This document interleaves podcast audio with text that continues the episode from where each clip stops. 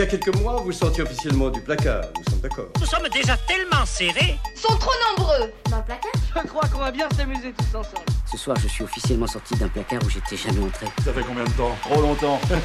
Sortez du placard. Et bienvenue dans le nôtre, notre placard saison 2. On prend les mêmes et on recommence et on est, oui, toujours plus nombreux. Salut tout le monde Salut Et salut Loïc, t'étais aussi dans la masse. Salut Camille euh, et salut à tous. Alors pourquoi est-ce qu'on est aussi nombreux ce soir, tous entassés dans ce studio? Croyez-moi, entassés c'est le mot et en plus il fait chaud. Pourquoi? Eh bien parce que c'est qu'on a décidé cette année d'agrandir l'espace de notre placard, de multiplier les invités, multiplier leur temps de parole, multiplier notre nombre de chroniqueurs pour vous parler de plus de sujets encore, plus souvent, avec euh, de nouvelles voix et des voix que vous connaissez euh, déjà. Donc ce soir dans le placard, Christophe. Salut Christophe. Salut. Maureen. Salut Jonathan et Tiffany à la réalisation que vous connaissez déjà. Salut Tiffany, on a aussi des nouveaux arrivants, on a Colin avec nous ce soir. Bonjour. On a Lila. Salut. On a Margot. Coucou. Et on a Philomène. Salut Philomène. Voilà pour les nouvelles voix du placard. Et puisqu'on est aussi nombreux et nombreuses, vous allez nous retrouver toutes les semaines. Et oui, puisqu'on a un nouveau format d'une demi-heure avec un invité en tête à tête sur une thématique, une question. Bref, un focus quoi. Enfin voilà, vous avez compris. On l'appellera podcast si ça vous va. Ce nouveau format, on a déjà commencé à le produire et à le diffuser. Vous pouvez l'écouter tous les vendredis à 14h, le retrouver sur Facebook, Twitter, Instagram et radiocampusparis.org évidemment. Bon, et sinon, évidemment, on reste une fois par mois euh, le mardi à 20h en FM sur le 93.9. Comme maintenant. Et maintenant que vous avez tous les détails pratiques, euh, de quoi on va parler ce soir Et ben, On va parler de la communauté LGBT en Côte d'Ivoire avec Colin. Tu nous diras un petit peu plus tout à l'heure. En deux mots En deux mots je pensais dire Côte d'Ivoire, mais du coup ça va pas suffire. Donc euh, bah, euh, travestie ivoirienne. Ça marche, c'est un super, euh, super teasing. Christophe, pareil, deux mots. On va parler de. Euh, on va parler d'art avec l'expo David Hockney. Ça fait plus de deux mots, ça, mais c'est pas grave. Et on va parler d'hétéronormativité des pubs de parfum avec, vous devinez, euh, autour de la table, avec. euh, ouais, avec Maureen, On va forcément. parler de gars en costard qui mettent leur veste de costard sur les épaules d'autres gars et c'est tellement érotique. Et puis on parlera aussi de sorties à noter dans vos plannings. Allez, c'est parti pour la première de la saison.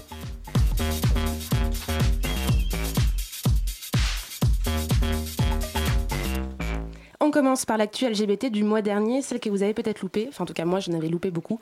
Bon, par contre, ce que vous n'avez pas pu louper, c'est les débats, les rétropédalages, les annonces et le bordel général dans les médias autour de la PMA. Et surtout la dernière trouvaille magnifique de la manif pour tous. Attention, ça vaut son pesant de cacahuètes. C'est une affiche donc avec ce slogan Après les légumes OGM, les enfants issus d'un seul parent.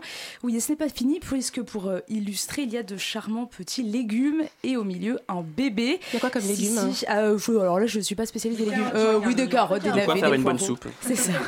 Et donc, un bébé. Si, si, alors évidemment, ça fait un tollé. Et pour bien comprendre, il faut revenir deux secondes sur les derniers rebondissements sur la PMA. En résumé, comment dire, ça n'avance pas des masses. Emmanuel Macron avait promis d'ouvrir euh, la PMA aux couples de lesbiennes et aux femmes célibataires. Ça, on s'en souvient, comme François Hollande avant d'ailleurs. Ça a plutôt bien commencé, puisque fin juin, le comité d'éthique a dit Ok, ça ne pose pas de problème. Pour rappel, ça fait depuis 2013 qu'il doit rendre son avis, ce fameux comité. Enfin bon, là c'est fait. Deuxième étape, en septembre, Marlène Schiappa, aka la secrétaire d'État chargée de l'égalité femmes-hommes, promet que le projet de loi sera présenté fin 2018 devant le Parlement. Et là, patatras, quelques jours plus tard, le ministre de l'Intérieur, Gérard Collomb, dit dans une interview que pas du tout, que ce n'est pas la priorité, qu'on verra bien, mais que le chômage c'est quand même beaucoup plus important, faut pas non plus déconner. Alors on a invité Alice Coffin, euh, c'est, euh, elle est coprésidente de l'association des journalistes LGBT, elle est militante féministe. On l'a donc invitée dans les podcasts euh, du placard la semaine dernière pour nous parler de tout ça et notamment de cette fameuse interview de Gérard Collomb. On écoute Alice Coffin. C'est un élu, en tout cas, d'opposition aux droits des LGBT. C'est un élu d'opposition aux femmes. C'est un, homme politique sexiste, lesbophobe. Moi, je le dis comme malheureusement beaucoup d'autres membres de ce gouvernement. C'est bien le souci, il n'est pas le seul. Et alors, le, petit souci, c'est que bon, on a des gens très identifiés hein, au gouvernement, comme euh, Darmanin, comme Collomb, qui euh, avaient déjà fait part de leur opposition euh, à la PMA. Moi, ce qui me pose problème, c'est que dans la classe politique, en fait, j'en vois très très peu qui sont convaincus. Et je pense que le problème, c'est que des gens comme François Hollande, comme Emmanuel Macron, sont eux-mêmes pas convaincus. Et si j'osais, je dirais même que nos ministres successifs aux, aux- aux droits des femmes, je suis pas sûre que pour elles, elles saisissent bien euh, l'enjeu qu'il y a derrière cette question-là et la discrimination terrible euh, que cela représente pour les femmes lesbiennes, mais aussi en fait pour toutes les femmes qui décident de mener leur vie sans les hommes. hein. C'est quand même ça euh, l'histoire de la PMA. C'est-à-dire c'est que c'est un moment, un État, un gouvernement qui dit non, si vous voulez des enfants, accouplez-vous avec un homme et là on vous en donne l'autorisation. Et ça, je pense que pour beaucoup de politiques, ils, elles, sont encore dans cet état d'esprit-là. C'est-à-dire que ça représente quelque chose d'absolument inimaginable. Et alors le mariage pour tous est passé, voilà, on a fait ça, mais point trop d'infos et que ça reste quand même un, point sur lequel euh, se révèle beaucoup, beaucoup de ce qu'on doit appeler la, la lesbophobie. C'est-à-dire que moi, la PMA, je l'ai toujours lu comme un révélateur, un prisme au travers duquel on peut voir à quel point le sexisme, l'homophobie et donc leur euh, condensée euh, et euh, décuplée euh, lesbophobie s'exprime et est encore très très présent dans les mentalités, y compris de tous nos, nos représentants politiques. Donc les femmes qui veulent vivre leur vie sans les hommes, on est d'accord, c'est ça le problème. Ah bah oui, non mais... Bah oui, c'est toujours la même chose. Hein c'est pas marrant. Non. Au bout d'un moment, changez de débat, les gars, on a compris. en tout cas, l'interview d'Alice Coffin, vous pouvez la réécouter, elle dure 30 minutes, euh, si vous voulez la retrouver sur notre page radiocampusparis.org, sur le placard, tout ça, tout ça. Et on va aussi suivre Alice Coffin bientôt, là, dans les semaines qui suivent, parce qu'elle travaille sur d'autres projets qui nous intéressent. Ouais, elle a fait un gros boulot, elle a épluché presque 200 articles dans trois magazines et des journaux aussi sportifs nationaux. Il y a l'équipe, il y a France Football et SoFoot. Il y a aussi des sept titres de presse régionale. Elle a étudié tout ça pour voir comment tout ce beau monde traite du football féminin. Ça promet d'être gratiné. Et euh, les résultats sont, sont présentés euh, ce jeudi, là, le 19. Et puis après, tout sera en ligne sur le site des Dégommeuses. Les Dégommeuses, qui est donc l'équipe euh, de football qui peut décrire. Moi, je, je oui, une équipe de peu. foot féministe, LGBT, euh, qui joue dans le nord de Paris, je sais pas exactement où. Et elles sont super cool. On attend ça avec impatience. Bah oui. On en parlera peut-être le mois prochain, du coup, dès qu'on aura les résultats. Merci Margot. De rien. On va rester dans la thématique euh, PMA, euh, chose qui craignent un petit peu remarques déplacées. Jonathan, tu as plein de trucs à nous dire, je crois. Ben ouais, c'est les légumes aussi. Exactement, bah, il y a l'histoire de, de légumes qui se mélangent un peu à tout ça. Euh, je pense que vous avez forcément dû entendre parler de ce fameux bus de la honte euh, qui a circulé dans Paris avec en gros mon identité. Je crois qu'on t'entend pas très bien, Jonathan, Ah et, et je suis désolée, mais quand on va tracher la manif pour tous, j'aimerais bien qu'on t'entende beaucoup plus fort en fait. Parce que pour Tiens. le coup, je pense Ah, qu'il y a énormément ah, de choses à beaucoup dire. mieux comme C'est bon ça. Tu m'entends Ouais, bien Je crois qu'on va être beaucoup mieux là. Donc, je reviens- donc de bus de la honte. Donc, en, plus, Maureen. en, en plus d'a- d'être un bus qui, qui prône des, des- un message un peu particulier, il était bien orange. Donc, ce qui est vraiment de honteux, c'est cette couleur-là. Euh, donc, il y avait écrit en gros Mon identité. Exactement. Euh, il y avait écrit en gros Mon identité n'est pas un jeu. Alors, juste pour vous expliquer qui se cache derrière ce bus, c'est une fondation espagnole qui s'appelle Citizen Go et qui prône un message de liberté, selon leur dire. Euh, et ils veulent revenir à des choses dites banales, euh, que sont un homme est un homme et une femme est une femme. Bah oui. Voilà. Ça sert à quoi le banal en fait? Je comprends pas l'argument. Alors c'est un, terme qui est revenu, euh, qui est revenu énormément dans leur discours, vraiment le terme banal. Très bien, on leur Mais donne. Est-ce euh, qu'il n'y a pas un, un- un problème de traduction là? Est-ce que c'est pas plutôt normal ce qu'ils veulent dire? Parce que Alors là, banal, ça, ça, ça veut rien dire. hein, Ils, ils étaient dans l'idée de, euh, de euh, notre société, c'est beaucoup trop complexifié, et on a commencé à trop Ah, réfléchir et que exactement. Donc revenons à des choses banales. qui sont, euh, Exactement. une femme, une femme. une qui est née femme est une femme, et ainsi de suite. Voilà. Euh, donc ils veulent lutter contre la théorie du genre, cette fameuse théorie dont on parle depuis, depuis un certain temps, et plus précisément donc de cette théorie du genre enseignée à l'école. Ça, c'est pour le coup, c'est leur discours, c'est la théorie du genre à l'école. Ce qui est assez intéressant dans tout ça, c'est que leur message est plutôt, je trouve, joliment présenté. Il n'y a pas de, il y a, il y a aucune violence. Quoique un peu limite avec cette image sur le bus d'un garçon-fille à moitié maquillé et de l'autre moitié, on dirait que l'enfant a subi des opérations chirurgicales sur la tronche. On- oui, c'est, c'est... mais il y a des, des cicatrices, enfin, c'est assez euh, un peu malsain dans, le, dans, dans l'idée. Ça a l'air ouais, quand même. hein, euh, Enfin, pas bon, violent. c'est, euh, euh, Ouais. Et puis tout ça sur le fond orange, faut pas oublier. Euh, C'est une autre polémique. C'est une autre polémique. On en reparlera. Exactement. Donc le discours est posé, il n'y a pas de débordement, en tout cas pas pour le moment, Euh, et c'est quand même beaucoup moins, enfin dans l'idée, c'est quand même beaucoup moins virulent que nos amis de la Manif pour tous. Euh, mais alors quand on creuse un petit peu et qu'on va sur le site de Citizen Go, en fait c'est un site où il y a énormément de pétitions. Et ils ont proposé une pétition pour soutenir nos amis de la Manif pour tous avec cette campagne, euh, euh, les enfants OGM, ainsi de suite. Donc nos GPA, non euh, à la PMA sans père, avec les images qu'on connaît, donc l'enfant avec le- le- les légumes, ou alors cette nouvelle image que j'ai vue, dit papa, c'est comment d'avoir une maman? Voilà, donc, donc ils, ils sont. C'est délicat. Exactement. Donc pour petit rappel, euh, Marlène Schiappa a demandé à retirer cette campagne, voilà, euh, parce que donc dans ces, ces termes, elle trouve que c'est, elle l'a jugée offensante. Parce qu'évidemment, comparer des enfants qui sont nés de FIV, donc de fécondation euh, in vitro, ou par exemple, euh, comparer à des, légu- des légumes OGM, elle trouve ça offensant, ce qui est normal. Merci Marlène. C'est presque Euh, banal en fait comme ça. c'est exactement ça, c'est c'est tout banal. Mais non, mais ce qui est bien, c'est que c'est qu'elle pense aussi au fait qu'il y ait en dehors des, euh, couples, euh, euh, homosexuels, par exemple, il y a des enfants qui sont vraiment nés, par exemple, en fécondation in vitro. Donc, elle pense aussi à ces, personnes-là qui vivent aujourd'hui. Donc, ce qui est une bonne chose. Donc, bref, en résumé, ce bus-là, on en a parlé, mais ça va clairement pas remettre de l'huile sur le feu. Je pense pas. Mais en tout cas, ça donne encore plus de, visibilité à cette manif pour tous, nos chers amis. Et, et pour le coup, ça, c'est bien dommage. Mais ce qui est dommage aussi, c'est que la mairie de Paris n'a pas interdit du coup le passage de ce bus, comme ça a été fait, il me semble, dans d'autres villes européennes. Bah, pour le coup, quand tu, quand tu, les, quand tu les écoutes ils- et quand tu les vois, ils ont l'air de, de pouvoir faire ce qu'ils veulent. Ils ont fait le Chili, ils ont fait l'Espagne, ils ont fait genre plein de pays du monde, mais pour le coup, personne ne, ne- ne leur interdit. Bah, ça n'a pas été interdit, mais il y a des villes où, euh, par exemple, il y a des collectifs trans qui ont euh, euh, euh, balancé des trucs dessus, qui ont même essayé de le cramer. Enfin, il y a eu quand même des petits, des petits mouvements qui ont essayé de, de l'empêcher de, de circuler. Quoi. Mais... Mais au final, il y a eu médiatisation, c'est ce qui est recherché dans toutes ces, euh, dans toutes ces campagnes-là, de même de, de, de choquer avec les affiches campagne euh, enfants OGM, c'est juste d'avoir de la visibilité, de créer le scandale et puis de dire ensuite ah ben en fait non non non mais c'est pas vraiment ce qu'on a voulu dire et donc comme ça ils gagnent de la place médiatique. Mais ça marche. Et c'est exactement ce que disait Alice Coffin dans l'interview que je que je retise et ça marche parce que du coup on en parle ce soir même. Et ce qui est inquiétant aussi, je crois que c'est que la Manif pour tous a prévu d'autres campagnes d'affichage euh, d'ici à ce que la loi euh, sur la PMA arrive au Parlement l'année prochaine. Moi, j'ai un peu peur qu'il y ait des euh, comme on a connu en 2012-2013, euh, des mouvements homophobes. Mais l'espace public, il est aussi occupé par les autres personnes. J'ai vu euh, là au métro, il y a quoi, trois jours, un tag par terre, PMA pour toutes. Et comme il y avait Oser le clito, je sais plus en quelle année, de, le féminisme qui avait fait ça, un peu partout dans Paris. Et donc ça, ça revient aussi. Donc peut-être qu'il va y avoir une mobilisation là-dessus.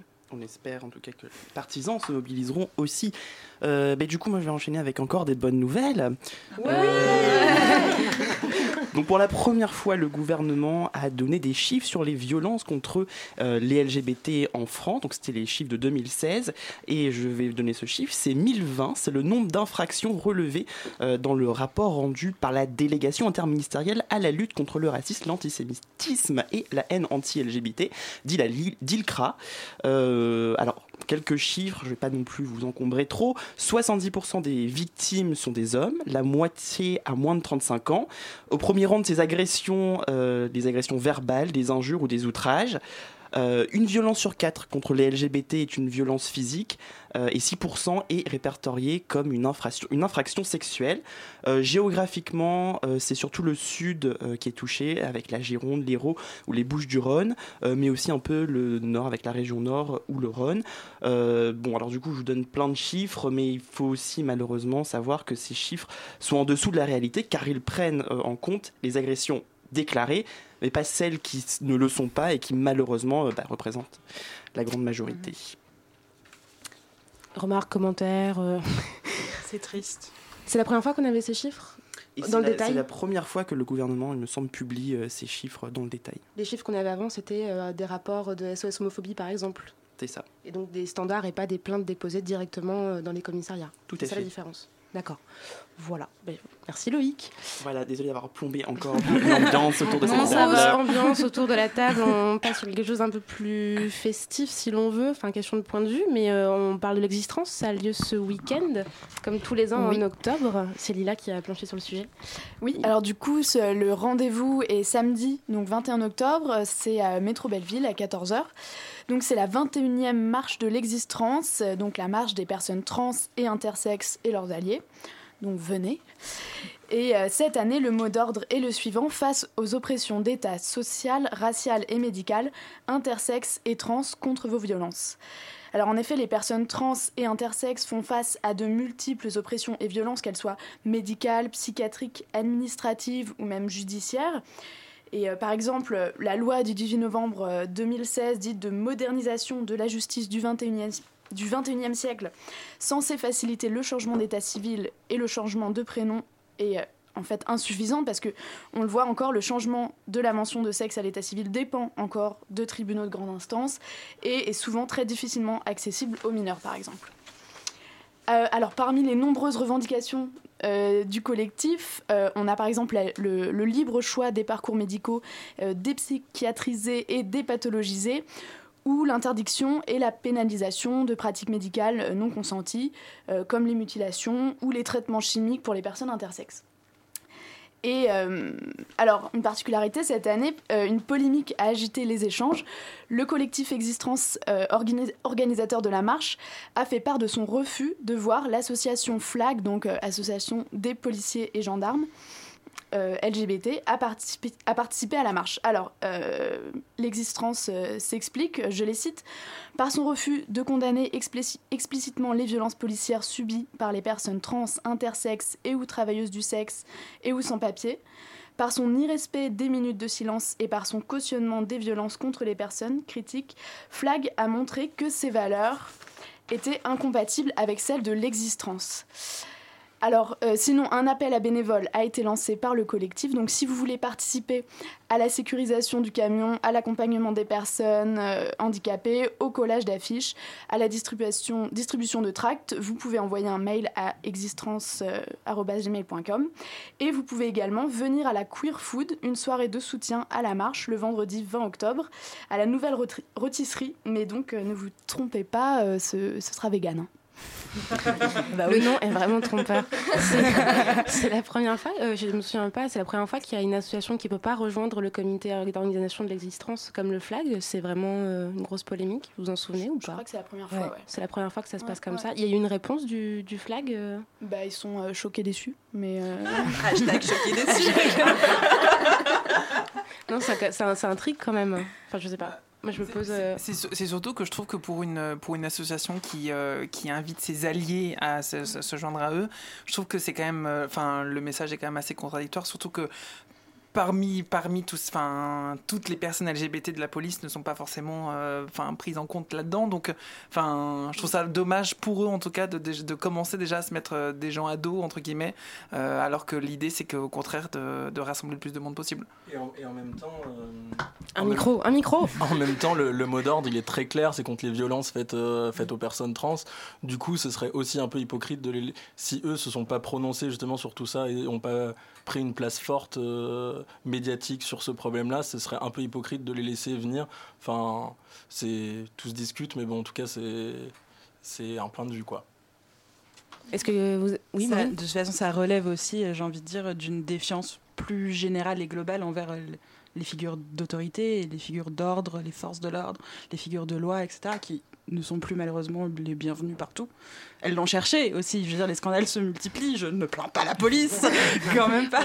On te connaît, on sait mais, ce que tu veux euh, dire, mais oui, tu- voilà, merci ça. quand même. mais, euh, mais voilà, quand bien même euh, la Flag est une association LGBT, euh, je pense que le critère qui l'emporte là, c'est clairement la police. Et la police a du mal à, à être visible autrement que de façon scandaleuse dans l'espace public en ce moment. Bon, ben, on va enchaîner peut-être sur une bonne nouvelle du coup, Margot. Ah bah j'étais pas partie comme ça. Alors bon. Bon, d'accord. Bon, non, disons que en tant, en tant ce soir que spécialiste euh, des projets euh, LGBT qui n'aboutissent jamais, après la PMA, je vais vous parler du centre d'archives LGBT. Alors cette histoire-là, ça fait 20 ans qu'on en parle et 20 ans qu'il ne se passe rien ou pas grand-chose. Jusqu'à la semaine dernière, la mairie de Paris a promis de créer d'ici 3 ans, en 2020 donc, ce fameux centre d'archives LGBT. Alors en gros, qu'est-ce que c'est? Bon, vous vous en doutez, c'est pas très compliqué. C'est un endroit où on pourrait stocker toutes les archives, les photos, les livres, les affiches, les vidéos, etc. Tout ce qui raconte en gros ce qu'est l'histoire de l'homosexualité en France et notamment sur les années SIDA. Et les émissions du placard aussi? Et les émissions du placard, bien sûr. Ah, trop bien. Dans des bobines, là, comme à l'ancienne.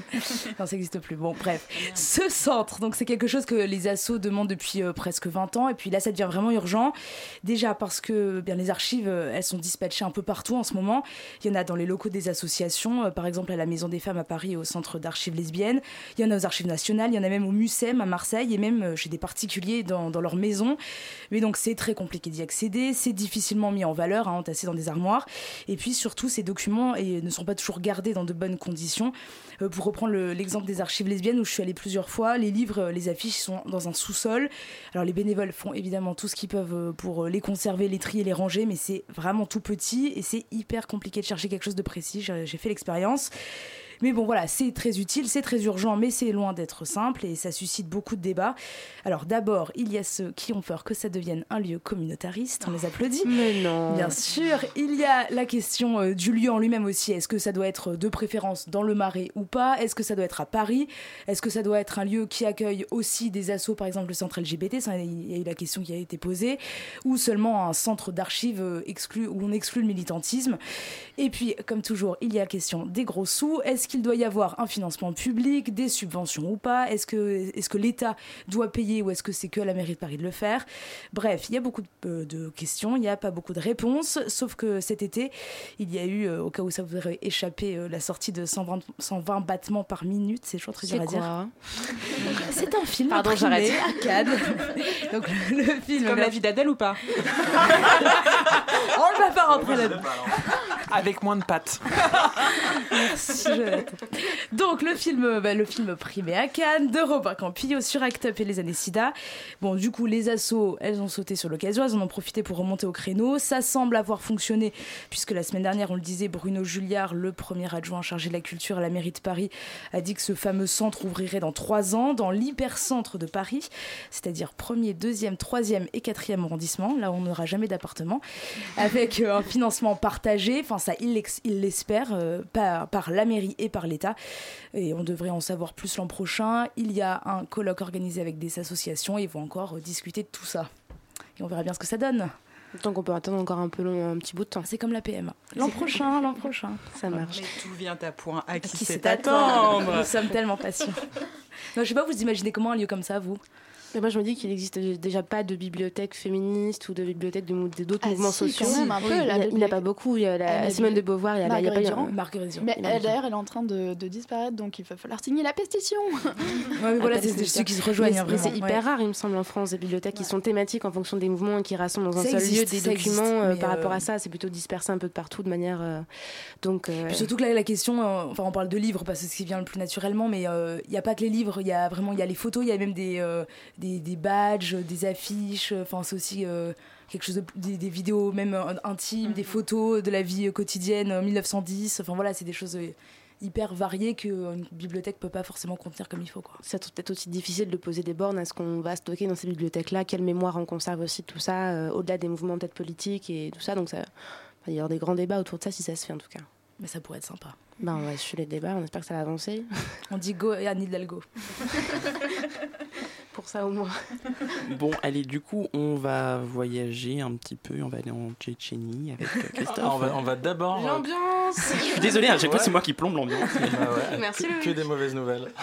Euh, non, on va d'abord aller à New York parce que samedi il y a eu une, euh, une marche qui allait de, de Stonewall, là où il y a eu les, les émeutes de Stonewall, jusqu'à la Trump Tower euh, pour élever la voix contre euh, ce qui se passe en Tchétchénie. Donc c'était organisé par le collectif, euh, qui est un tout nouveau collectif qui s'appelle Voices for Chechnya et euh, qui est un espèce de dérivé d'un autre collectif qui s'appelle Gays Against Guns. Euh, donc du coup ils ont organisé cette marche notamment pour, relever- pour, euh, pour faire une levée de fonds pour RUSA LGBT, donc les Russian Speaking American. Euh, voilà. Euh, donc une levée de fonds pour justement un peu, euh, un peu pour récolter des fonds pour pouvoir rapatrier ces personnes et ces, ces réfugiés, ces réfugiés homosexuels qui viennent de Tchétchénie. Et aussi pour sensibiliser du coup à ce problème qui, euh, en fait, il y a eu un espèce de petit buzz euh, où les gens en ont un peu parlé et puis ça s'est vite éteint et en fait le problème continue toujours et, rien ne s'arrête. Et d'ailleurs, euh, à propos de ça, on a reçu donc dans le podcast, on a reçu Elena Smirnova, qui est bénévole à Urgence Tchétchénie, un collectif qui est devenu récemment Urgence Homophobie et qui, qui aide justement ces personnes, ces homosexuels à s'enfuir de Tchétchénie en passant par la Russie à tout un, enfin, tout un système pour réussir à, les extirper de, de faire. Et donc du coup, on va faire, on va écouter un petit extrait. Elle nous fait un peu un point de ce qui se passe en ce moment en Tchétchénie, c'est-à-dire que pas grand-chose n'a changé. Pour l'instant, selon ce qu'on connaît, les purges continuent, mais d'une manière beaucoup plus discrète et invisible. les prisons qui ont été dénoncées euh, à ce jour sont vidées. Or, on ne connaît pas s'il y a d'autres prisons et on s'en doute que sûrement il y en a. Une enquête qui a été lancée par. Euh, qui, qui devait être lancée ne l'est toujours pas. C'est-à-dire qu'il y avait une enquête préliminaire et euh, la réponse de cette enquête était qu'il n'y a pas de raison pour une enquête. Les autorités euh, moscovite face aux accusations qui ont été faites par les médias. On dit OK, on va vérifier quelle est la situation.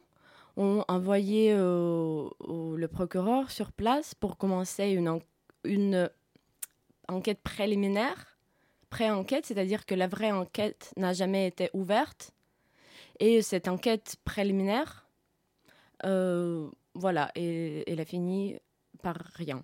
Est-ce que vous savez si un travail de diplomatie a été entamé avec la Tchétchénie de la part du gouvernement français ou même euh, au niveau de l'Europe? Non, rien été fait.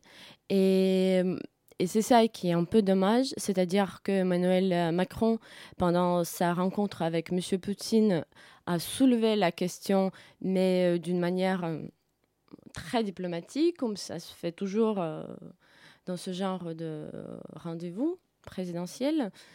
Et puis, à partir de là, rien n'était fait et c'est là qu'il y a encore beaucoup de travail puisqu'il faut vraiment faire réagir euh, le gouvernement français et tout autre euh, gouvernement euh, européen. D'origine russe Donc on vient d'écouter Elina, j'ai pas le nom exactement Christophe. Elina Smirnova. Exactement. Et euh, donc du coup voilà qui nous a un petit état des lieux de ce qui se passe en, Tchétchénie. Et euh, je rigole mais c'est pas du tout drôle. Euh, voilà ce qui se passe en Tchétchénie. Et du coup en gros rien n'a changé et les autorités, le gouvernement français et elle élargit aussi au gouvernement européen que personne ne réagit. Donc du coup c'est aussi la nécessité de ce genre d'association de réagir vite. C'est ce qu'elle explique aussi dans le, dans le podcast, c'est que bah, en fait les assos tels que SOS homophobie et tout ça font un travail de fond, mais, y a, mais personne n'a les outils pour vraiment réagir vite. Et en fait il y a vraiment une urgence mais, mais vraiment une urgence qu'on peut même pas imaginer. C'est une question d'heure, une question de, de jours, euh, parce que même en fait, même le passage de, Tchétchénie en Russie, le, moment d'attente en, Russie pour venir en Europe, même ce temps-là, et c'est quand même pas un temps facile, et c'est euh, quand même rude la vie en Russie euh, pour les homosexuels. Donc du coup, c'est ça qu'ils sont en train de développer des outils et ils veulent les mettre à profit pour aussi d'autres situations, d'autres situations dans d'autres pays où l'homosexualité est pénalisée. Et donc pour écouter l'interview en intégralité, c'est sur radiocampusparis.org, une demi-heure d'interview, non, ou un, petit peu moins, avec, euh, avec donc plus de détails sur la situation. Bon, on, part sur un truc quand même un peu plus fun. Bah, chaque fois, tu sais, ça marche pas. Non, si, là, je crois que ça marche en fait. Si, si, là, ça va marcher. Va parler, ouais, on va parler de. Si, si, là, ça va marcher. Je, je peux pas vous spoiler tout de suite, mais Avant, avant de vous raconter ma petite histoire, je voudrais vous poser une petite question. Est-ce que vous savez combien de baguettes sont vendues chaque jour en France? De baguettes de pain pour. Euh, beaucoup trop, que tout le monde ait compris. Compte tenu que c'est du pain blanc et que c'est du glucide, beaucoup trop. Oh, pas tous les combats à la fois, merci. Moi, pour le coup, je réponds pas parce que j'ai la feuille juste, juste, sous le nez, donc je vois le, chiffre, c'est beaucoup. J'aime pas trop les spoilers. Un et ben, en fait, il y en a 28 millions. Ah oui, quand même. Ah, oui, ah c'est énorme. Et 28 millions de baguettes vendues chaque jour, ça fait 320 baguettes vendues chaque seconde, et ça fait un total de 10 milliards de baguettes vendues chaque année en France. Mon Dieu, et le quinoa, c'est pareil. pas tous les combats. les baguettes, Alors imaginez qu'on rapporte ce chiffre au prix d'une baguette. Le vrai, pas celui de Jean-François Copé. Ça, ça, donnerait presque envie d'être boulangère. Et d'ailleurs, c'est un peu ce que fait en ce moment l'association Aide, qui cette semaine, pour financer la lutte contre le sida, décide d'embarquer boulanger et boulangères dans la confection d'une love baguette. Et la love baguette, c'est quoi? C'est pas comme dans La Belle et la Bête. C'est une baguette à laquelle on a donné la forme du ruban rouge avant la cuisson. Parce que c'est l'essence. et alors, chaque love baguette est vendue au prix fixe de 2 euros. 1 euro pour l'association et 1 euro est reversé à la boulangerie. Et alors, alors c'est dans toute la France métropolitaine et dans les dom que cette euh, initiative est lancée auprès des boulangères et des boulangers. mais c'est aussi à Paris 16e. Et sachez que trois boulangeries participent là-bas à l'opération Love Baguette, alors, même, alors que sur la même superficie de terrain de Paris 16e dans Paris Centre, il y en a 23. Est-ce qu'on a des auditeurs dans le 16e Ah oui, oui. Que Ouais, ouais, c'est ouais, 16e, si, si, si, moi, je suis, moi, je suis persuadée qu'il y a, y a des auditeurs dans le 16e qui nous écoutent. euh, Donc, qu'ils aillent acheter avec leur une love baguette.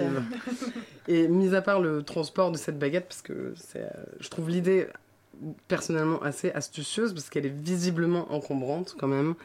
Et les gens se demandent ce que c'est, et du coup, je pense que quand on achètes une, non seulement elle se voit, tu, te dis, tu demandes où est-ce que tu l'as trouvée, et euh, moi je pense que si j'en avais une, j'aurais pas envie de la manger, j'aurais plus envie de l'encadrer, tu vas de me dire, bah, c'est un... Mais encadrer une baguette, c'est super compliqué. On fera ça dans le centre d'archives LGBT, on mettra une baguette. euh, Ce sera de l'art après.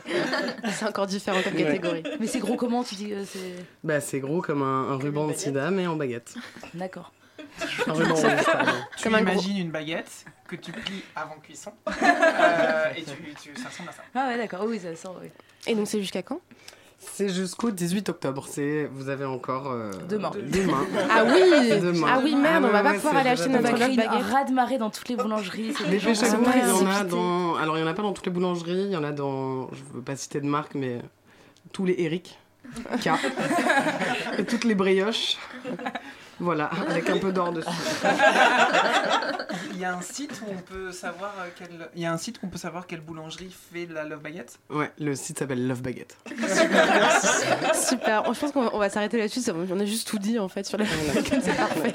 On est juste frustrés de pas en avoir acheté.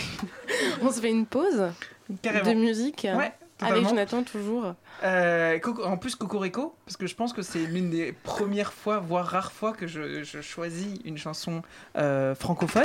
Ça commence bien. Comme- Exactement. Euh, et je pouvais pas ne pas vous présenter euh, cet artiste qui s'appelle Eddie de Preto.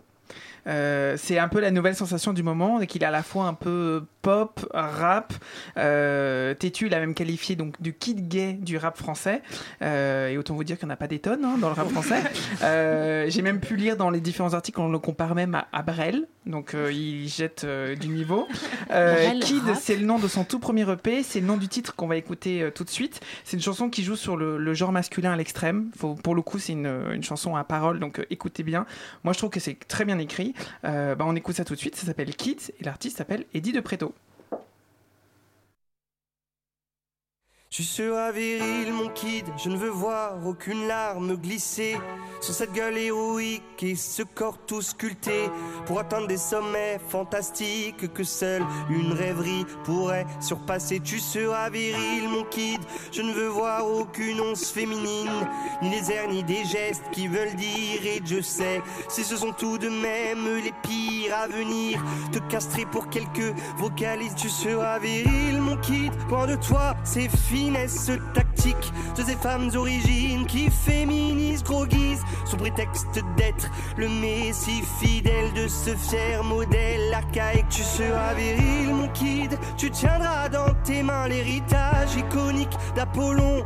Et comme tous les garçons, tu courras de ballon en champion et deviendras mon petit héros historique. Virilité abusive.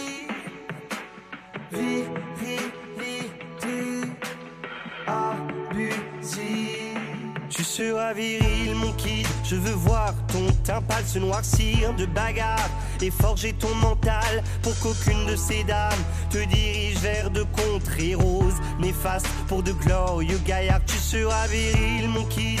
Tu y seras ta puissance masculine pour contrer cette essence sensible que ta mère nous balance en famille. Elle fatigue ton invulnérable Achille. Tu seras viril, mon kid, tu compteras tes billets d'abondance qui fleurissent sous tes pieds, que tu ne croiseras jamais. Tu cracheras sans manière, en tous sens, des fils terre et dopés de chair, de nerfs, protéines. Et tu seras viril, mon kid, tu brilleras par ta force physique. Ton allure dominante, ta posture de caïd et ton sexe triomphant pour mépriser les faibles. Tu jouiras de ta rude étincelle.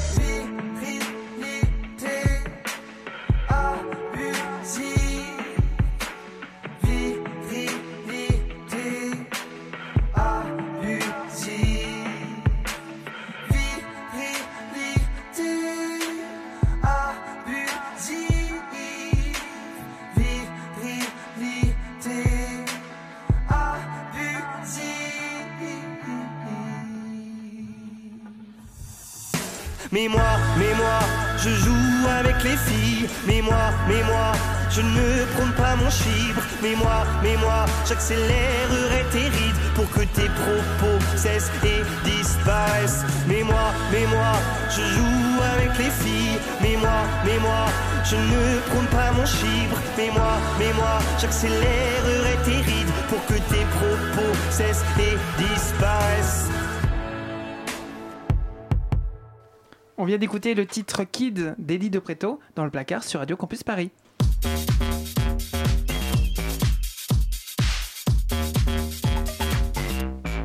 Après l'actu, la culture, on va parler d'un artiste qu'on a vu partout dans le métro dans le dernier mois, les derniers mois, avec Christophe. Et cette personne, c'est David Hockney. Exactement. Donc je suis allé voir David Hockney cet été. Est-ce que vous vous souvenez l'été? C'était il y a longtemps. C'était bien. C'était beau, là. Là, ça va, ça se refroidit un peu. Bref.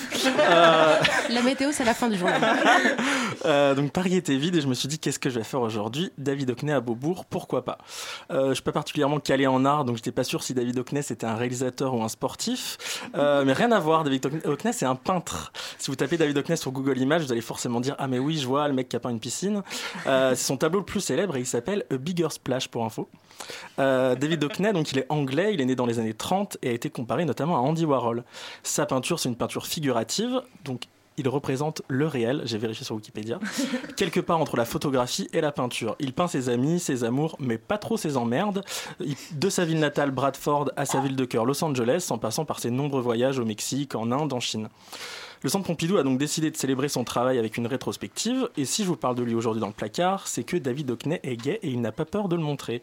On découvre cette sexualité à travers l'érotisme qui se dégage de ses peintures, des corps d'hommes nus le plus souvent, peints ou, immortalisés sur des polaroïdes. Il s'inspire notamment des magazines culturistes qu'il découvre à Los Angeles et qui sont truffés de sous-entendus homo-érotiques. Au-delà de ces peintures qui transpirent le sexe, c'est le quotidien du peintre qu'on découvre en parcourant cette rétrospective. Celui d'un artiste gay qui se teint en blond, se travestit parfois et qui aime sortir dans les clubs californiens. Pour l'homosexuel lambda qui se balade dans les rues du Marais et tombe sur cette expo, rien de bien choquant, on est presque un peu déçu. Mais c'est en faisant l'effort de se remettre dans le contexte des années 60 en Angleterre et aux États-Unis, alors que l'homosexualité n'est pas encore dépénalisée, qu'on comprend l'engagement de l'artiste. Une nouvelle forme d'engagement qui prend forme dès ses premières œuvres, les propaganda paintings, qu'il réalise alors qu'il est encore étudiant et qui font la promotion du végétarisme puis de l'homosexualité. C'est aussi en peignant ses amis. Mais est-ce que ça se rejoint pas à un moment donné? Tous les combats à la fois, je le répète, merci. C'est aussi en peignant ses amis qu'il voit mourir autour de lui dans les années 80 de l'épidémie du sida, comme pour les rendre éternels.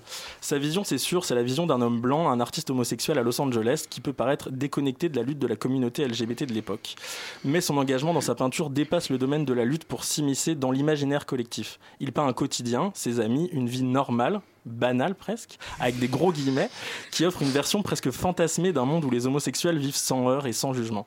Il le montre avec des scènes intimes de vie qui paraissent banales, mais c'est cette banalité qui va permettre aux spectateurs de l'époque de se dire tiens, en fait, on est tous pareils, moi aussi j'aime bien me poser dans un parc avec mon amoureux pour bouquiner Whitman et lui savonner le dos en rentrant de soirée. c'est une vision très optimiste et solaire de l'homosexualité, solaire dans l'utilisation des couleurs vives, c'est pour ça qu'on le rapproche souvent du pop art, et dans le choix de ses sujets légers et quotidiens. Son art est très immédiat, il peut même paraître un peu trop facile, mais c'est ce qu'on y devine entre les lignes qui rend le discours poignant. Il montre pas la lutte, mais la fin de la lutte et parfois un peu d'optimisme, ça fait pas de mal.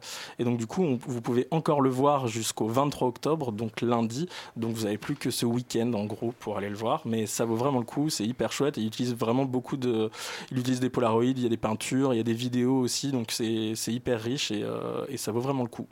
Et du coup, son homosexualité, c'est évoqué dans les textes, là, tu sais, dans les présentations. Pas trop. Ouais. Ça, c'est vraiment euh, du sous-texte qu'il faut aller chercher parce que c'est pas, c'est évoqué, mais pas dans un sens vraiment euh, militant, quoi. Enfin, alors que ça l'est vraiment. Et puis c'était quelqu'un qui était quand même assez engagé dans sa manière de faire les choses, mais c'est pas, c'est pas trop détaillé.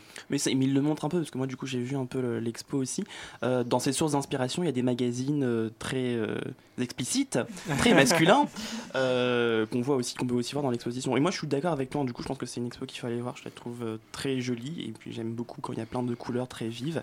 Mais ça plaît pas à tout le monde. Moi, je suis allé voir avec un pote et il a trouvé justement que cette vision était un peu trop enjolivée euh, et donc du coup ça lui a un peu moins plu. Mais c'est ça, c'est enjolivé, c'est vraiment euh, une vision très particulière. quoi. C'est un artiste blanc à Los Angeles, euh, gay, enfin c'est pas dans les années 80 tout ça, c'est pas forcément, ça reflète pas vraiment l'époque, quoi. Mais en même temps, si, on y voit ce côté justement fantasme et, et le fait qu'en fait, il a contribué justement à banaliser dans les milieux un peu bourgeois le fait bah, de voir des homosexuels en montrant des scènes totalement banales, c'est assez chouette. C'est là qu'on peut voir l'engagement justement de, David Hockney. On passe à l'hétéronormativité dans les pubs de parfum. Mais bien sûr, euh, sans transition. Effectivement, mais oui, bien sûr, parce que si vous êtes un homme, et il y en a beaucoup malheureusement, et que vous cherchez une nouvelle fragrance Maureen, de Maureen, Maureen, bâtard- Maureen, Oui. voyons. Quoi donc Il y a Je beaucoup- plus sois, je plus sois. Ah, Vous, vous plus soyez, d'accord, vous plus soyez, vous voyons-nous, on s'en fout. Donc, je reprends, si vous êtes un homme, que vous cherchez une nouvelle fragrance de bâtard pour sentir bon le mal à la rentrée, Givenchy vous propose de vous transformer, ils sont gentils, en gentleman avec son nouveau parfum et surtout sa nouvelle pub hein, que vous pouvez croiser à la télé à peu près sur toutes les chaînes et à n'importe quelle heure. Alors, qu'est-ce qui se passe dans cette pub Givenchy Dis-nous Euh, tout, Maureen. Mais oui, je sais que vous m'aurez envie de m'entendre. Eh bien, écoutez, c'est visiblement un après-midi comme un autre, hein, chez des gens très riches, euh, dans un noir et blanc hyper léché. On voit un homme blanc euh, qui est donc Aaron Taylor Johnson. J'ai appris qu'il a décidément Exactement. vraiment très bien grandi. Fais attention, Donc, fais un- attention à ce que tu dis sur, euh, non, sur je ne dis rien, je ne dis rien, absolument pas. Donc un homme blanc en costard, ah, ça c'est merveilleux, qui s'ennuie à la table d'un banquet. Et puis il trouve une petite fleur blanche dans un vase. Et là, va savoir pourquoi, il est pris d'une envie absolument irrépressible de danser. Il se lève donc et rencontre au détour d'une pièce un autre homme qui est noir cette fois parce que hey, dès qu'il s'agit de danser, il y a des noirs bien sûr. Puis une jeune femme blanche avachée sur une table. Les voilà tous les trois partis dans une chorégraphie endiablée sur fond de hip-hop électro jusqu'à ce que l'homme blanc et la femme blanche se retrouvent au bord d'une piscine et que la femme le pousse à l'eau. Là-dessus, Givenchy étale le nom du parfum, Gentleman. Bref, en somme, c'est une pub de parfum comme on les aime, c'est-à-dire une pub où on ne comprend rien du tout. Qu'est-ce qui m'a interpellée là-dedans? La première fois que je l'ai vu, j'avoue, j'ai surtout été interpellée par le premier mec, hein, que je trouve vraiment très beau dans son petit costume nonchalant, extrêmement bien coupé. On dirait un agent du FBI, c'est absolument merveilleux. Et puis surtout, en grosse obsédée du racisme que je suis, j'ai été choquée par le traitement réservé à donc aux mannequins noirs qu'on convoque pour danser, et c'est tout, et qui surtout est torse nu alors que tout le monde est habillé. Donc c'est une stratégie de mise en scène qui est classique, qui renoue avec une tendance généralisée dans l'histoire des représentations à érotiser les hommes noirs en tirant parti de leur corps, supposément toujours athlétique, et de leur couleur de peau, supposément bien sûr exotique pour les blancs. Mais en revoyant ce spot de pub plusieurs fois, j'ai commencé à m'interroger euh, sur la fonction de ce duo masculin euh, dans l'histoire que raconte la publicité, car voyez-vous, c'est moins avec la femme blanche que danse notre héros euh, en costard qu'avec son copain noir. Donc, comment ça se passe? Déjà, je ravale ma salive parce que je parle beaucoup.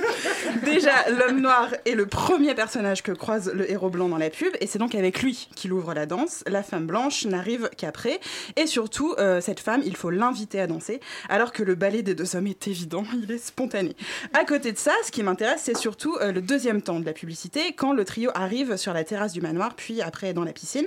Ici, euh, la gonzesse va être clairement évacuée du cadre, et la caméra s'arrête sur le couple d'hommes, dont la chorégraphie est similaire, et surtout sur un geste assez inattendu, l'homme blanc enlève sa veste pour la poser délicatement sur les épaules du mec noir, qui, je le rappelle depuis tout ce temps, est torse nu. Ah C'est fou, non, c'est fou. Moi, je trouve que c'est fou, et je pense même que c'est assez inédit, euh, même si je ne suis pas spécialiste de l'histoire des publicités pour le parfum masculin, j'avoue.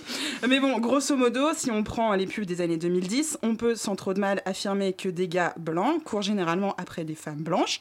En guise d'exemple, Robert Oh My God Pattinson chez Dior, Gaspard Oh My Fucking God. Chez, euh, enfin Gaspard Ulliel bien sûr, les Gaspard en général, chez euh, Bleu de Chanel, ou encore l'ultimate combo Matthew McConaughey Scarlett Johansson chez euh, Dolce Gabbana, et là vous avez perdu tout le monde. Bref, donc dans l'économie figurative, en très largement hétéronormée des pubs de parfums haute couture, la pub Givenchy dénote, euh, et le geste qu'échangent les deux hommes n'est donc pas du tout anodin. D'ailleurs, son implication érotique, elle est confirmée par un objet important et qu'on avait presque oublié, c'est la petite fleur du début que le héros avait en fait nichée euh, dans la poche de sa veste et qu'il va récupérer après avoir déposé le vêtement sur les épaules de l'autre homme, ce pour la donner à la femme blanche qui à ce moment-là, comme par magie, réapparaît dans le cadre. Donc motif clé euh, de la pub, cette petite fleur innocente, elle va agir comme un marqueur de désir. Le temps d'une étreinte et en passant d'un corps à un autre, elle installe euh, un trouble hein, dans l'orientation sexuelle du gentleman de Givenchy. Donc c'est très beau, mais vous me connaissez, il y a un mais, bien sûr, parce que malheureusement, la la pub ne s'arrête pas sur ce flottement érotique. Aussitôt que la fleur a atterri dans les mains de la femme blanche, l'homme noir va être évacué du champ et c'est sur la course du duo hétéro vers la piscine et la chute finale du héros masculin euh, dans l'eau que les choses se terminent. Donc la complicité euh, finale que partagent l'homme et la femme, elle permet bien sûr de rétablir l'hétéronormativité du gentleman de Givenchy et aussi au passage de rassurer les clientes de Sephora. Ouf, ce gars préfère les femmes, je peux donc aller acheter ce parfum à mon mec sans sourciller. Mais euh, ce que ce processus de normalisation de genre et d'orientation sexuelle a de particulièrement intéressant ici, c'est qu'il repose dans le même temps sur un critère ethno-racial. Car dans sa toute-puissance érotique, l'homme noir torse nu n'est pas seulement une menace sexuelle pour son compère hétéro, il est aussi en même temps une menace pour la norme masculine blanche à laquelle il s'oppose. Pour rappel d'ailleurs, la pub est en noir et blanc, l'esthétique a toujours une valeur idéologique, je me tue à le dire toutes les semaines à mes étudiants. À travers l'évacuation brutale de l'homme noir du cadre, le rétablissement final de l'équilibre hétéronormé et donc aussi hein, le retour à un ordre ethno-racial conservateur où triomphe une norme blanche hétérosexuelle et bourgeoise dont on ne peut saisir le statut complexe de dominant que dans son intersectionnalité, c'est-à-dire sa capacité à articuler et truster absolument tous les pôles de domination. Donc si vous êtes intéressé pour suivre les cours d'analyse unique de Maureen, c'est toutes les, tous les, oui, toutes les semaines dans une grande fac parisienne. Voilà, vous nous contactez, euh, vous donnera l'adresse. On a le droit d'applaudir. Bien sûr. oui, applaudissez-moi. D'ailleurs, d'ailleurs, en regardant cette pub, je suis sûr que le choix de cette fleur n'est pas anodin. Non, non, non. Et je pense que ça va être l'une des fleurs qui doit être utilisée dans le, dans le parfum, mais bon, ça, c'est, on s'en fout. Ça, je sais, mais je suis pas fleuriste. Vraiment, j'ai pas poussé mes recherches jusqu'à là. Chacun son combat. Exactement. Contre les couleurs moches et contre les bonnes odeurs. D'une pub à l'autre, on va écouter un petit, un petit extrait de Maxime qui est là avec nous. Madame, mademoiselle, monsieur, bonsoir. Afin d'agrémenter votre soirée, notre radio vous propose quatre pages de publicité pour un parfum. Une pour les hommes, une pour les femmes, une pour les gays et une pour les lesbiennes. Force. Courage. Intensité. Séduction. Bestialité, notre nouveau parfum de nous, les hommes. Douce, fragile, sensuelle, promise, docile, la nouvelle eau de toilette, pour moi, pour elle. Festivité, ambiguïté, versatile, inaccessible. Pourquoi pas la nouvelle eau parfumée en spray pour nous, les hommes Oh yeah Effort, transpiration, stop, transpi stop, le nouveau déo pour nous, les femmes. Voilà, en espérant que cette page de publicité vous ait plu. Nous vous invitons, à présent, à écouter la suite de notre émission. Et la suite.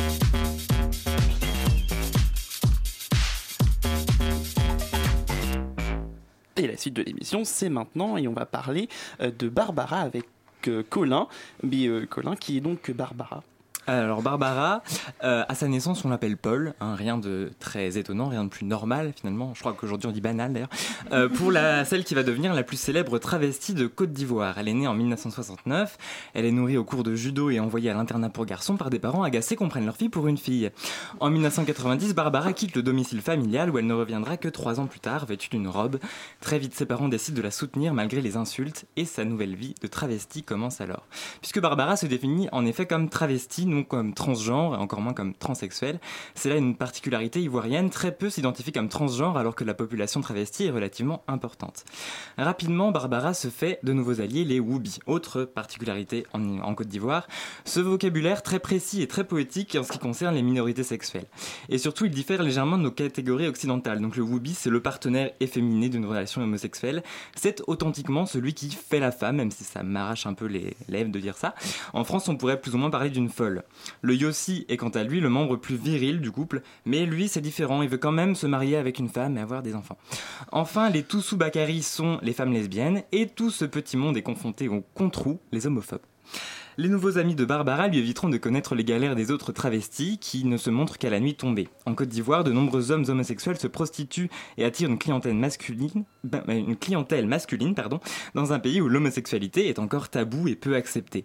Entre eux, les Wubis s'appellent les chauves-souris, non seulement parce qu'ils vivent la nuit, mais aussi parce qu'ils font tout à l'envers, floutant la frontière entre le masculin et le féminin.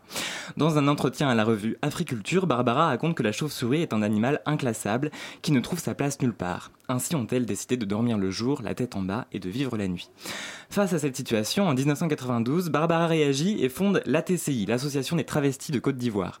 Son but, donner une visibilité aux travestis et montrer qu'ils peuvent être autre chose que des prostituées rôdant dans la nuit noire. Dans le même entretien, Barbara appelle donc tous les Wubis à faire leur coming out pour mieux faire face aux attaques des controus. Si tout le monde s'affiche, explique-t-elle, ils ne vont plus nous insulter ou nous attaquer directement. En décembre 97, Barbara est l'un des protagonistes du film Woubi Chéri qui raconte la vie de la communauté LGBT à Abidjan, la capitale de la Côte d'Ivoire. Euh, en nous faisant partager ces moments de vie, ce film devient un espace d'expression rare et donc précieux pour ces minorités rendues muettes. C'est ce film qui donne sa visibilité à Barbara et éveille les consciences ivoiriennes. Le film programmé en 1999 au Festival du film gay et lesbien de Turin a d'ailleurs remporté le prix du meilleur documentaire. Alors qu'en est-il aujourd'hui? Les LGBT ivoiriens gagnent peu à peu en visibilité et les Woubi sortent du placard. À l'échelle continentale, la Côte d'Ivoire représente d'ailleurs un îlot de tolérance. Euh, paradoxe d'un pays et plus largement d'un continent qui valorise la virilité et tous ses attributs, à Abidjan a lieu depuis 2009 le concours de Miss Foubi. L'année dernière, lors d'une cérémonie haute en couleur, 13 candidats étaient en compétition. Cet événement est ouvert à tous et ne prend en compte ni l'orientation sexuelle ni l'identité de genre des participants, nous apprend le Guardian. C'est aussi un moyen de rassembler une communauté LGBT éclatée entre les, les extravagants Woubi et les homosexuels exprimant leur fierté en se conformant à une, à une masculinité, alors là j'ai du mal aujourd'hui, fermement affichée quitte à rejeter les plus efféminés. Ne nous réjouissons pas trop vite cependant, le concours a aussi des adversaires. En 2012, le tabloïd Allopolis récupérait des photographies des compétiteurs en titrant Les PD d'Abidjan ont élu leur Miss, conduisant à l'annulation de l'édition suivante. De plus, si la loi ne criminalise pas les actes homosexuels, rien ne les protège légalement. Les LGBT ivoiriens sont donc loin d'être exempts de violentes agressions. Raison de plus donc pour aller voir de plus près les magnifiques clichés de la dernière édition de Miss Foubi que vous trouverez facilement sur le net, puisque comme l'explique Barbara au journal Libération, pour servir la cause il faut éblouir, à commencer par toi-même, ne pas te regarder dans le miroir d'un seul œil et te dire que les autres, tu les emmerdes. Il a peu parlé pendant toute l'émission, peut-être parce qu'il est timide, mais il va falloir qu'il parle plus souvent. Hein, Merci beaucoup. Moi, je connaissais absolument pas euh, Barbara. Enfin, cette Barbara-là, en tout cas. Juste pour savoir, ça s'écrit comment, Woubi euh, W-O-U-B-I. Super. Voilà. C'est de cette recherche? Exactement, ce soir. Est-ce que est-ce qu'on peut revenir sur le fait que les homophobes s'appellent les controus C'est efficace. Je, trouve ça. Faut dire ça lentement en deux syllabes, c'est ça. c'est ça? On enchaîne, du coup c'est moi qui enchaîne. Petite question autour de la table, qui c'est qui est euh, abonné à Netflix? Non. Non, Nous, tout le monde. Bon, alors ceux qui sont abonnés, les autres, les autres, non, d'accord. Les autres, prenez les codes de ceux qui sont abonnés, c'est pas grave. Euh, et pour, pour, pouvoir regarder le documentaire que je vais vous conseiller, euh, celui de sur Marsha P. Johnson, en ligne depuis le début du mois euh, sur la plateforme de streaming. et là, bah, soit vous êtes hyper calé en culture LGBT, soit vous me demandez, mais qui est Marsha P. Johnson? Qui est Marsha, P. Johnson? Merci dessus. alors moi, donc, je ne suis pas hyper calé en culture LGBT, donc je me suis soigné en regardant ce documentaire. Et donc, du coup, Marsha P. Johnson était à la fois témoin privilégié et actrice des révoltes de Stonewall, euh, qui ont donné naissance au mouvement LGBT américain et au mouvement LGBT euh, de façon générale. Euh, elle est d'origine afro-américaine, elle devient une icône trans et drag queen pendant plus d'une vingtaine d'années. Le 6 juillet 1992, son corps est retrouvé sans vie dans l'Hudson River. River. La police conclut à l'époque à un suicide, mais le documentaire lui étudie une autre piste, celle de l'assassinat. On suit donc Victoria Cruz, une activiste transgenre qui va prendre sa retraite, mais qui se donne pour dernière mission de découvrir la vérité sur la mort de celle qu'on appelle la Rosa Parks du mouvement LGBT. C'est dire l'importance de Marsha pour elle. Le film mêle donc à la fois des images actuelles de la contre-enquête et des images d'archives. Euh, alors je voulais vous proposer d'écouter un petit extrait du discours euh, de Marsha, une, des proches euh, de, notre héroïne de Sylvia Rivera, pardon, une des proches de Marsha. toutes les deux ont cofondé le Star, Street Travesty Action Révolutionnaire qui voulait venir en aide aux jeunes drag queens et aux femmes trans de couleur. Mais alors, on va pas avoir le temps, donc on mettra tout ça sur les réseaux sociaux. et en deux mots, elle disait en 1973 qu'elle avait du mal à monter sur scène pour pouvoir défendre les LGBT qui étaient en prison et qui n'étaient pas entendus par ce qu'elle accusait de la communauté LGBT très euh, blanche en fait, euh, qui n'avait pas voix à la parole. Donc voilà. Donc si vous voulez... donc voilà. Donc si vous voulez vous replonger euh, dans tout cet univers-là, donc on ne connaît pas forcément du mouvement de, Stonewall et du développement des droits LGBT, ben, plongez-vous dans ce documentaire du coup. Et en deux mots, ce qu'on retiendra de Marsha P. Johnson, c'est qu'elle a été une photographiée par Andy Warhol et qu'elle est qualifiée notamment par RuPaul comme la mère de toutes les dragues. Donc c'est dire l'importance euh, qu'elle a eu euh, dans la culture drag et je vois qu'il y a beaucoup de fans autour des, micros. Euh, et puis évidemment la fondation de son association le Star et du Gay Liberation Front à New York qui s'est réparti, enfin qui est parti un peu partout dans le monde et notamment en France avec le phare, le front d'action, le front homosexuel d'action révolutionnaire que l'on connaît pas non plus beaucoup, mais ça sera peut-être l'objet bah, d'une prochaine émission. Voilà. une mission historique du coup pour euh, toutes nos lacunes, euh, c'est ça Exactement. Euh, comme tu l'as si bien dit, on manque un peu de temps du coup. Là, comme d'habitude, vous savez, à chaque fois on finit un peu à l'arrache. On va pas déroger à la règle ce soir encore. Moi, je voulais vous parler en deux mots de L'autre mère, qui est un documentaire radio qui est sorti sur Arte Radio. On vous avait parlé cet été de Coming In, qui était réalisé par Elodie Font, l'histoire d'une journaliste qui raconte en fait comment elle s'est fait son coming out à elle-même avant de le faire aux autres, comment elle se rend compte qu'elle est lesbienne. Et là, en fait, on est passé à un autre stade, c'est-à-dire qu'on n'est pas dans le coming out, on n'est pas dans le mariage, on n'est pas dans la PMA, on est dans l'adoption. Et donc Mathilde Guermont-Pré, qui est aussi une journaliste qui a travaillé avec euh, Arte Radio, raconte en une demi-heure comment est-ce qu'elle adopte son fils, en fait. Donc ça s'appelle L'autre mère. On n'a pas le temps de vous passer des extraits, mais on a mis tout ça sur les réseaux sociaux du placard. Donc vous pouvez aller l'écouter sur Arte Radio, L'autre mère, Mathilde Guermont-Pré. Voilà, comme il nous reste très peu de temps, trois minutes, on se fait un tour de table euh, de vos conseils, de choses à voir, à lire, à découvrir là dans les, euh, dans les semaines qui viennent, en attendant qu'on se retrouve autour de cette table dans un mois pour une nouvelle émission en direct. Qui veut commencer? Quel conseil? Bon, à part le fait qu'il y ait une web bientôt, mais ça on le sait très bien, on fait que vous le répétez. Donc 18 euh, novembre, point barre, voilà, et puis venez, c'est tout. Bah, du coup, moi je donne une autre date, c'est le 31 octobre, la Flash Cocotte à Halloween, à, dès 23h au Nuit Fauve à Austerlitz. Euh, et donc du coup, comme c'est le mercredi, bah, on peut se dire bah non, mais en fait si, parce que le lendemain c'est la Toussaint, donc vous pouvez sortir ah. en toute liberté. C'est le mardi, mais c'est exactement ça. Après, on est tranquille, quoi. Oui, bon, voilà, je me perds dans le calendrier. c'est trop bien. compris ce que je veux On a une semaine avec deux jours, trop bien. Donc Flash Cocotte, Wet For Me, on raison du classique. Qui a autre chose à proposer? Moi, j'ai fait une, une petite découverte en venant d'ailleurs dans le bus. J'ai découvert sur internet il y a un nouveau magazine qui s'appelle Elska Magazine, qui est un magazine euh, homosexuel où il n'y a que des gens normaux à l'intérieur, des gens banals. Euh, chaque, Ce sera le mot, ça, le mot de la journée. Euh, chaque magazine est dédié à une seule, à, une ville précise et toutes les personnes qui sont dans ce magazine-là sont des gens qui ont voulu eux-mêmes s'exposer, pas de critères physiques, pas de critères de sexualité, que des gens qui nous ressemblent. Et je pense qu'il faut qu'on s'intéresse à ce magazine-là. Ça sort quand? Euh, je crois que c'est déjà, c'est déjà, édité, donc euh, vraiment à fouiller. Bon, on va aller regarder, puis on va vous en parler le mois prochain. Exactement. Faire une petite review, savoir ce qu'il va dedans. Qui d'autre Moi j'ai un truc pour euh, être, paraître super intelligent à la White Formy à la Flash Cocotte. C'est un. On écoute. Moi, j'essaie de le vendre hein, parce que c'est un colloque international. Bon. Sexy Non, mais ça l'a hyper bien. C'est sur les, en gros, sur les espaces genrés, sexués et queer. Euh, du coup, l'idée, c'est de parler de l'appropriation de l'espace public, des difficultés à occuper l'espace. en gros, quand on est euh, femme, homo, queer, euh, trans, enfin, tout sauf un quand homme on blanc. Pas un homme blanc. Maureen frémit depuis tout à l'heure. et par exemple, il y a un truc qui a l'air vraiment bien. C'est vendredi, vendredi après-midi. Il y a une conférence sur en gros comment ça se passe quand on est une drag queen et qu'on se promène en ville comment ça se passe. Voilà, ça s'appelle expérimentation de déambulation, un truc comme ça. ça a l'air d'être super. C'est gratuit. Ça se passe à l'école supérieure d'architecture. Euh, c'est à la Villette. Donc c'est jeudi et vendredi. Merci beaucoup. merci à tout le monde. Du coup, va falloir qu'on dise un petit au revoir. Bon, allez, je nomme tout le monde. Ce soir, il y avait Philomène, Colin, Lila, restez pas silencieux, c'est chelou. Margot, Tiffany, Maureen, Jonathan, Christophe. Voilà, puis nous deux, comme d'habitude. Et puis voilà, on est encore sur les réseaux sociaux. Hein. Alors cette émission, vous la retrouvez donc du coup sur les réseaux sociaux, radiocampusparis.org et bientôt Suspense promis euh, sur les applis de podcast. Euh, on s'appelle donc le podcast, euh, le placard, le podcast sur les réseaux sociaux, Instagram, Twitter, Facebook. Parlez-en autour de vous. Si vous avez envie que l'on traite un sujet, bah, dites-le nous. Bonne soirée à tous, salut Bisous